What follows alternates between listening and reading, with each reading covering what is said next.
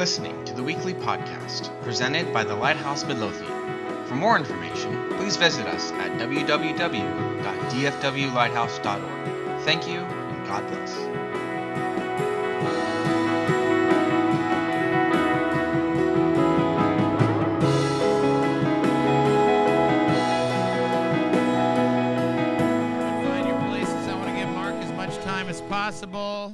He has come all the way from Switzerland. He flew in last night. Honestly, so he's on some other time zone. He asked me if it was one o'clock yet. I'm like, no, not here. I think it is in Bermuda. Can tell where his mind is. Anyway, but he he has the anointing of God. You see, so he's going to give us the message God gave him to give us, and I'm really excited about that. Uh, he brought someone from his church, a young Englishman who was born in Switzerland. He still has retained his Ipswich accent. Ipswich is near Norwich, but they're quite the rivals, so uh, I'm allowing him to stay in our house, but uh, we had to declare a truce. Yes, and they've already been to KFC, and uh, they're just going to get their download on American food, barbecue, Mexican, and uh, maybe even Whataburger. So, on talking your language, that woke a few people up. So hopefully you'll stay awake. All right. So Marc will keep you awake. Anyway, most of you have. Has anyone not ever met or heard of Marc before? Okay, three of you. That's awesome. So he is a pastor in Switzerland. Yes, there are some of the people that have to do that, uh, but he's a church planner, and he's been all over the world. God brought him to South America, Africa with a one-way ticket. He was on the Mercy ships. He met his beautiful Swiss slash English wife in Youth with a Mission. And uh, we met him through Time Refreshing, through Bill and Emma Jean. He was, did you come to the very first Time Refreshing? Yes, he was a young single guy with a backpack walking up in the snow. I've heard the story many times. And uh, he's just a blessing. So we've, he's come here for about 10 years, I think. We were working on the coffee house. He put in some of the baseboards. It's a legendary story now. So he says, he had a t shirt that said, We'll work for coffee. So anyway he's just been a blessing and, and one of the highlights of our year is having him come and speak to us so welcome with me monsieur Marc McCord Thank you. Wow. What a welcome. Thank you. It's always such a privilege to be here. And I just want to start by saying thank you very much from the bottom of my heart. Um, God has supernaturally provided for us, for our kids, for our housing, uh, for our life. It's just been supernatural. But for ministry, it has been from you all. And so thank you very much. Um, it's been an amazing journey, very exciting to see God move and, and keep us going. And we've been doing new things this year. Just to give you a little update, we just got back from Albania. I don't know if any of y'all have ever been to Albania or even looked about it. I, I could have lived and died and never knew it existed, Albania. But it's down there next to Greece, and it's uh, it was communist, shut up for 50 years. It was the hardest ruled communist country in the world. And we went in there, and they're first generation Christians. And they're so hungry, and it's so beautiful. Um, after communism left, they just said, Well, we're Muslim. They're not really, but officially they are 50, 60% Muslim. But on the center of Tirana, there's a statue of a soldier who was a general in the Ottoman Empire from Turkey. And he became, he was kidnapped as a kid, made a child soldier, and became a general and he went conquering for the Ottoman Empire around the world. And but when he got older, he defected with hundreds of soldiers and went back to Albania, and resisted the Ottoman Empire from coming into Europe for 25 crucial years. And he has a big statue on the center, and he's not Muslim, he's not uh, atheist, he's a Christian. He has a cross on his helmet, and he's declared a champion for Christ, and he's their only national hero. it's very ironic, but it's beautiful. And uh, so we've been in um, this year. We've been in Albania just a week or two ago, and um, we've been in Greece more recently, and um, Lebanon, in Beirut. So from Switzerland, where we are at, it's so convenient. I mean, we can be in the Middle East in three hours, like from y'all to go to Kentucky or something. So it's just a, and God has just set us up. He has blessed us so much, but you all have sent us. And so we're very thankful for that. And the Kaisers equip us. And uh, Nancy and Scott Hinkle uh, took me on the streets in New, or- in New Orleans, in New Orleans, uh, all those years. And so I'm so thankful for you know ha- coming from Texas and Texas forever, guys. Come on, it's just. But I left in 1986 uh, from Dallas, and God has He just did so many wonderful things in my life. I want to thank you all so very much for supporting us. It's amazing. The church in Montreux, Jason is from there.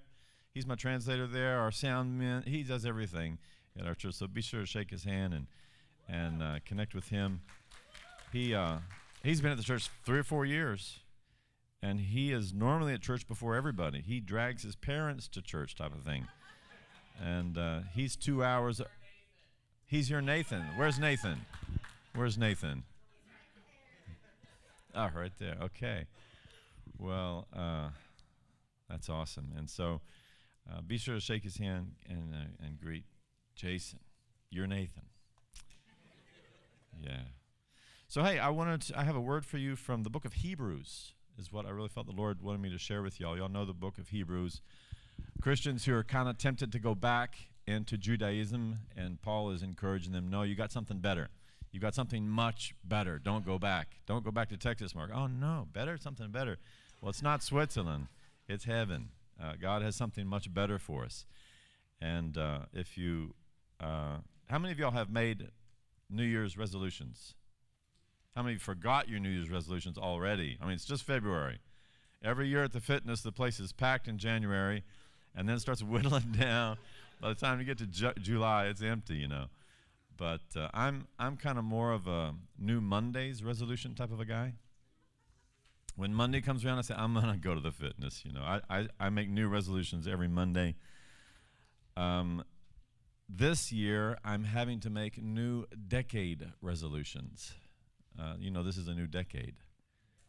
And about 10, 15 years ago, we made uh, some resolutions that we were going to start five churches. And the Lord led us, and we were able to. It was for it was called the 2020 Vision, and we adopted it about 10 years ago, and it just was something out there. Let's start five new churches, and God opened up doors supernaturally. And I, I just want to share a little bit about that with you, because I believe we need to make new decade resolutions. Who has made those already? In 2030, what are you going to look like? What's your world going to look like? You going to have grandkids? Are you going to have kids? Are you going to get married? Or what will you look like in 2030? Jason, debonair. What he's got this accent going for him. He's got all kinds of things going for him. Can you project yourself 10 years? What about 100 years? How about some new century resolutions? In 2120, what's it going to look like here in Midlothian because of our contribution? What about a new millennial resolutions? Those of you who are alive in 20, 2000, the year 2000, maybe you thought about that, making new millennial resolutions. Anybody? Have you been thinking that far in advance? Well, this is a principle in the Bible, in the book of Hebrews especially, where it talks about the men of God were looking forward into the future. And they, were, they could see thousands of years in the future. And if you look with me in Hebrews chapter 11, verse 10, it's speaking about Abraham here. It says, He looked for a city which has foundations, whose builder and maker is God. So Abraham, he God told him, I'm going to give you a son and I'm going to give you a promised land. And he he he received Isaac. And he walked through the promised land. But that wasn't enough. He's, he was singing, I still haven't found what I'm looking for. Because he was looking for a thousand years in the future. In Isaac, he saw Jesus. Look, look with me in verse 13 through 16, talking about all the men and women mentioned in this chapter. These men of faith I've mentioned died without ever receiving all that God had promised them. But they saw it all awaiting them on ahead, and they were glad, for they confessed that this earth was not their real home, but that they were just pilgrims visiting down here. That was their confession. In the 1970s and 80s here in Dallas, I learned the confession message. I'm more than a conqueror. I can do all things through Christ. But to be honest with you, I can't remember ever once saying, I am a pilgrim here. That was not the main emphasis in the confession message. I still, on Monday mornings, need to say, I can do all things through Christ. That's a good confession. We need to do it. But we need to say, I am a pilgrim here. How many of you ever said that before? That was the mantra of their life. I am a pilgrim here. I don't belong here. I'm an alien. Petra used to have a song. I'm, we are strangers. We're aliens. But not every rock group had that song. I mean, that, that was a pretty unique one. Going around saying, I'm an alien. Well, you look like one this morning, Marc. Well, maybe, but I'm a pilgrim. Say it, I'm a, say it with me. I'm a pilgrim down here. And look in verse 14. And people who speak like this it says that they're looking forward to their real home in heaven. If they had wanted to, they could go back to the good things of the world. But they didn't want to. They were living for heaven. And now God is not ashamed to be called their God, for he has made a heavenly city for them. It's a different way of life. It changes our, it changes our resolutions. Put it that way. Amen? It's a different way of living. Uh, Jesus even said it in John chapter 8 about Abraham. He said, Your father Abraham was full of joy at the hope of seeing my day. He saw it and he was glad. Then the Jews said to him, You're not 50 years old. Have you seen Abraham? And he says, Before Abraham came into being, I am. But Abraham saw Jesus. And that's why he, he was thankful for Isaac. He was thankful for the promised land. But he knew that was he was a pilgrim in the promised land. He never built a house there. He was looking for something better. You guys look great in here. I feel like I'm in a brand new church. I've never been in this building before. but I believe that God's going to give you something better than the new Methodist church. But that's not your final destination. You're going to get a new building, and when you get in there, you won't be content. You'll be thankful for sure. You'll be respectful. You'll use it for the glory of God, but it won't satisfy you. Maybe after a couple of months, you'll be saying, Well, what's next? My coach, he, he led me to the Lord. I've got a little video clip maybe uh, about my coach. He led me to the Lord, but before, have you got a clip or? Before uh, he was Christian. He he wanted to go to the Olympics, and he did. And you can just let it roll while I'm talking. He he kind of wrote the textbook of springboard diving, and uh, he was in the World Book of Guinness Records for the only man to get perfect dives in international competition from all seven judges 10, 10, 10, 10, 10. And the head position, every finger has to be in line, your toes have to be pointed. And that was my downfall. I was a diver, but I wasn't like this guy at all. I was the Bible says God put eternity within the hearts of men that he might reach out and seek him. And this was something I could not reach. But he was my coach, and uh, he went to the Olympics. And he got there and he got his medal and stuff and he wasn't a Christian. And he came back from the Olympics and he started shaking and trembling. He was having a psychological letdown because he had no more worlds to conquer. He'd been there, done that. And as a diver, you don't, you can't get paid. It's not like a basketball player or something. You can't, you know, go to the finals every year. Uh, and so he started shaking, and someone had told him about Jesus. And so as he was shaking, he just said, Jesus, like uh, the worship leader was saying, you, you can just whisper, and just whisper in the name of Jesus. He got saved, radically saved. And he didn't know, he didn't understand everything. But he got saved and he got invited to go speak at the Full Gospel Businessmen Convention at many churches. He was a famous Christian all of a sudden. He'd been to the Olympics. He's got a word for you. So he's going around preaching. And he went to a church that was all handicap. The whole church was handicapped. They, keeping every finger in line was not part of their life. And the, even the pastor was handicapped, and he would, the pastor would drool. And it would take him a long time to even speak one sentence. And so my coach was given his testimony. Yeah, God saved me. I was I went to the Olympics and I came back and I was psychologically disillusioned and I was shaking and and I got saved. And he gave his testimony, you know. And then the pastor says he said it took him about 2 minutes to ask him this one question. He said, "Do you know why you were why you were so disillusioned?" And my coach says, Well, I, really haven't figured it all out. I just know I got saved. And the pastor, he said, You were disillusioned because you set your goals too low. Such a huge paradox. We would think, okay, in 2020, you know, I'm going to make the resolution, I'm going to go to the Olympics or I'm going to build a house, or I'm going to establish a family, or I'm going to start a ministry, or I'm going to go to the mission field. And these things are great. I'm not knocking. I'm not knocking the Olympics. I think that's a great thing. It's a great goal. But if that's all you got, your goal is too low. You're going to get a new church building, but that goal is too low. We've got to see Christ in our future. A thousand years, what is that building going to do for this country? What is it going to do for the world? And our kids, can you see your kids 50 years from now? Can you see what they're doing? Do we even think about that? Are we so busy with ourselves?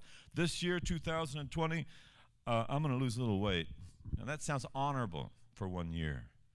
But what if you said, in 2030, I'm going to lose about 10 kilos by then, or 10 pounds? All of a sudden, our goals, they seem so puny. And even after the Olympics, or have you seen, I saw Jack Nicklaus walking off the golf course for the last time in Scotland. And this grown man, he's crying like a baby.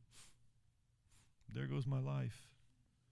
I don't know if you saw that. It's, a, it's I mean, or MMA fighters, these huge guys, 30 years old. They have to retire. They're too old now, 30. And they're crying, it's my last fight. And I love MMA. I'm not bashing a lot of Christians in there. But uh, the goals are too low. I want to challenge you to set your goals higher. Set your goals higher than an Olympic medal. Amen? When we first came with my wife to Bible school, we were singing this song I will move up higher. I will move up higher. I'll set my sights only on Him, and the base things of this earth will grow strangely dim. It's strange how these goals we have go dim in the light of His glory. Amen? When I was 17 years old, I went to a church it was my church, still my pastor. I call him up today. And I walked in, and this lady had a prophecy for me. I didn't even really know what prophecy was. And she starts quoting me 1 Corinthians chapter 2 verse 9 and 10. And I've got it here in the message. It says, "No one's ever seen or heard anything like this. Never so much as imagined anything quite like it. What God has arranged for those who love him." But you've seen and heard it because God, by His Spirit, has brought it all out into the open before you. 1 Corinthians chapter 2 verse 9 and 10. That's from the message. But you know Paul he was quoting Isaiah in chapter 64 verse 4. From of old men have not heard nor perceived by the ear neither has the eye seen a God besides you who works for him that waits on him. A God who actually gets involved in our daily life. No other religion has ever mentioned this. You got world religions with billions of people following them, but their God will not wash their feet. Never. You never hear of any other religion in the world that says God will literally wash your feet or die for us or work on our behalf if we wait on Him. They're just idols. They're just a statue. There's just history. But we have a God that will actually get involved in our daily life and in our future. Eye has not seen, and ear has not. And when that lady quoted that to me, I was 17.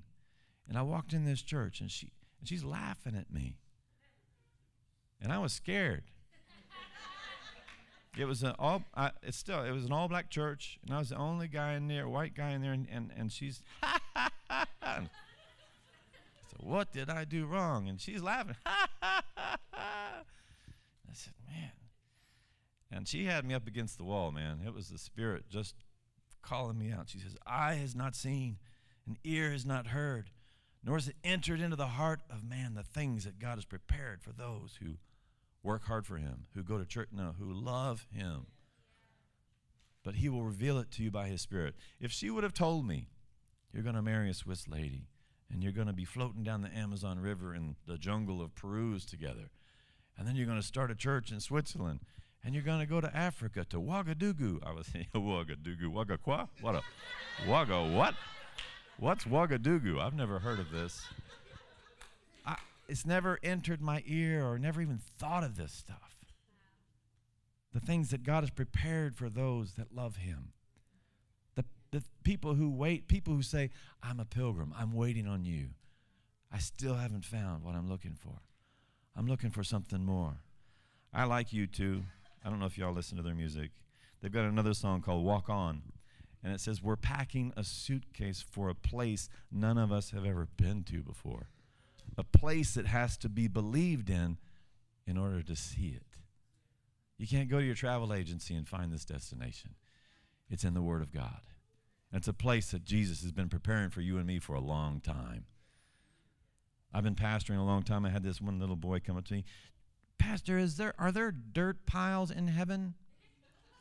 And I told him, son, heaven is one huge dirt pile. He, wow. he could never imagine such a thing. But I mean, God is preparing something specific for you and for me. Loving Him and waiting on Him. Amen? Nobody's ever heard of a God who will work for us if we love Him and we wait on Him. Romans 8 29 says it all things work together for good to those who love God and not the most active person in the church, not just Jason and what is it, Nathan? Not just Jason and Nathan, but all things work together for good to those who love God. In 1 Corinthians chapter 2, verse 14 in the same context, it says that the natural man cannot receive what I'm talking about right now. The natural man, natural Christian man or the natural non-Christian man can't see this stuff. The Holy Spirit has to reveal it to us.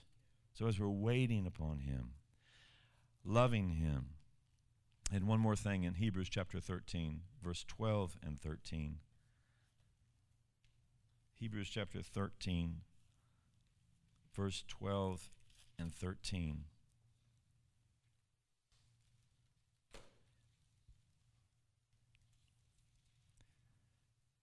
He's talking about the priesthood, saying how they would offer sacrifices in the temple, but then the burnt offerings would go outside of town.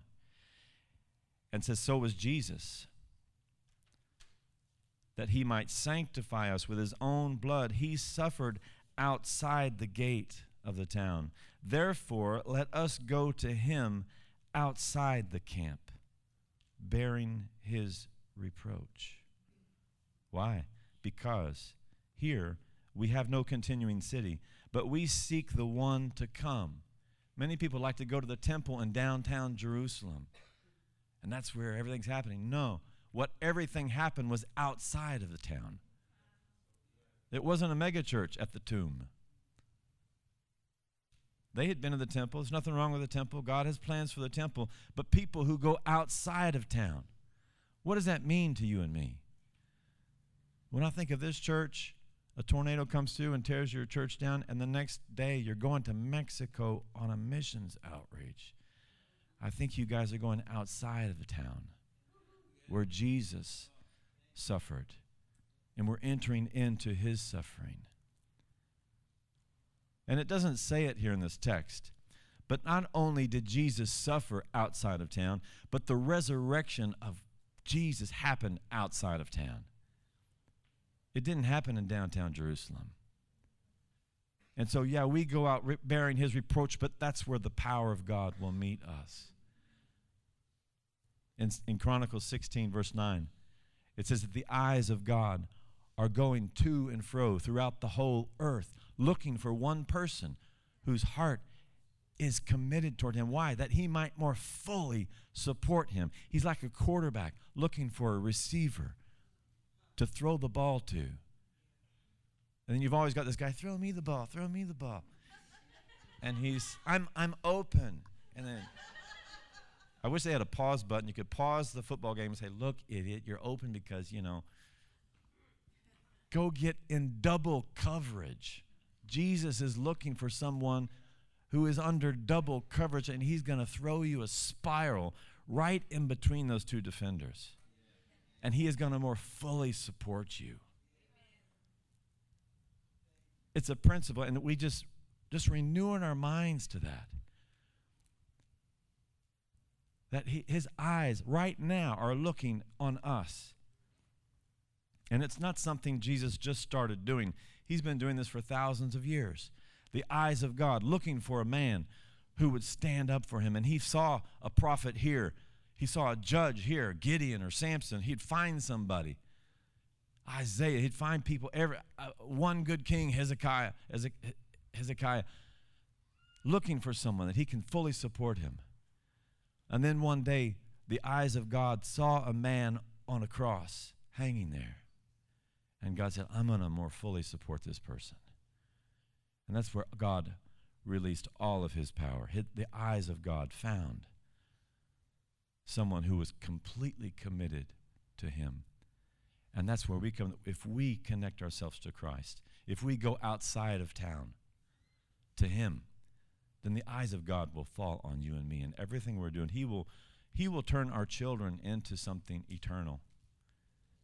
He will turn our church into something more than just for the next 20 years, a, a revival for 30 years. It will affect eternity. He will turn our marriage. We've been married 32 years this year. It's not almost a little more than half of the Kaisers, but uh, that He will turn our marriages into something more than just compatible. We're more than compatible. He will turn our business, He will turn everything we're doing, our Olympic efforts, our He will turn our New Year's resolutions into new millennial resolutions. Amen. I don't want my life to count for 10 years, for 20 years, for 50 years. God has put eternity within our hearts so that we might reach out and find Him. Amen. Would you stand up with me, please?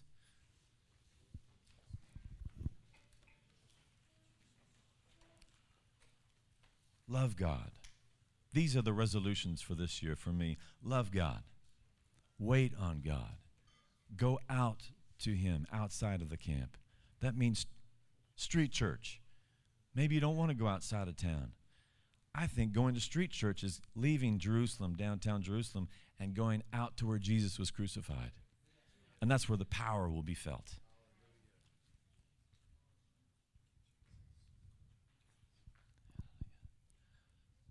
I think God is, I think He's very concerned if we want to have some achievements in sports or business or marriage. He, I'm not belittling these goals, these are great goals. But God wants to be involved in them. And He wants us to take all of our goals outside of town. If you're starting a new business, yeah, but include Christ in that business. The reason I'm starting this business, I want to see people get saved eternally. You can be just a lawn service, or you can be an eternal lawn service. Cutting grass can get boring, but if you see people get born again cutting grass, that becomes a wonderful business. I would love to work for you. Amen. Father God, we thank you for confirming your word right now with signs following. If you're tired of the mundane life, if you want to put some spice into your marriage, it's going to take more than just a meal out or lingerie. It's going to take the Spirit of God getting involved in your marriage. To say, I'm a pilgrim, I'm leaving today.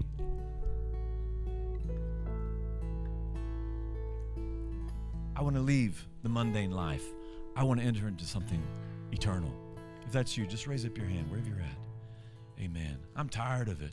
I'm tired of church as normal. I want to be a part of something incredible.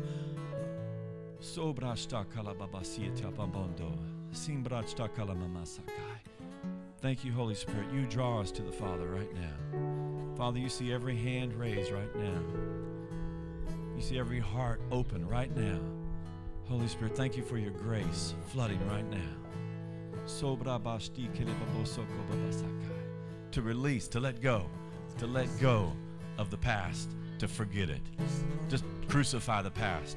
Crucify the past and go for the future in Jesus' name. Go further. Go further. Go on in Jesus' name. See further. Look deeper. Go deeper. Leave behind. Leave behind fear and go deeper. Fly in Jesus' name. Just like in your dreams.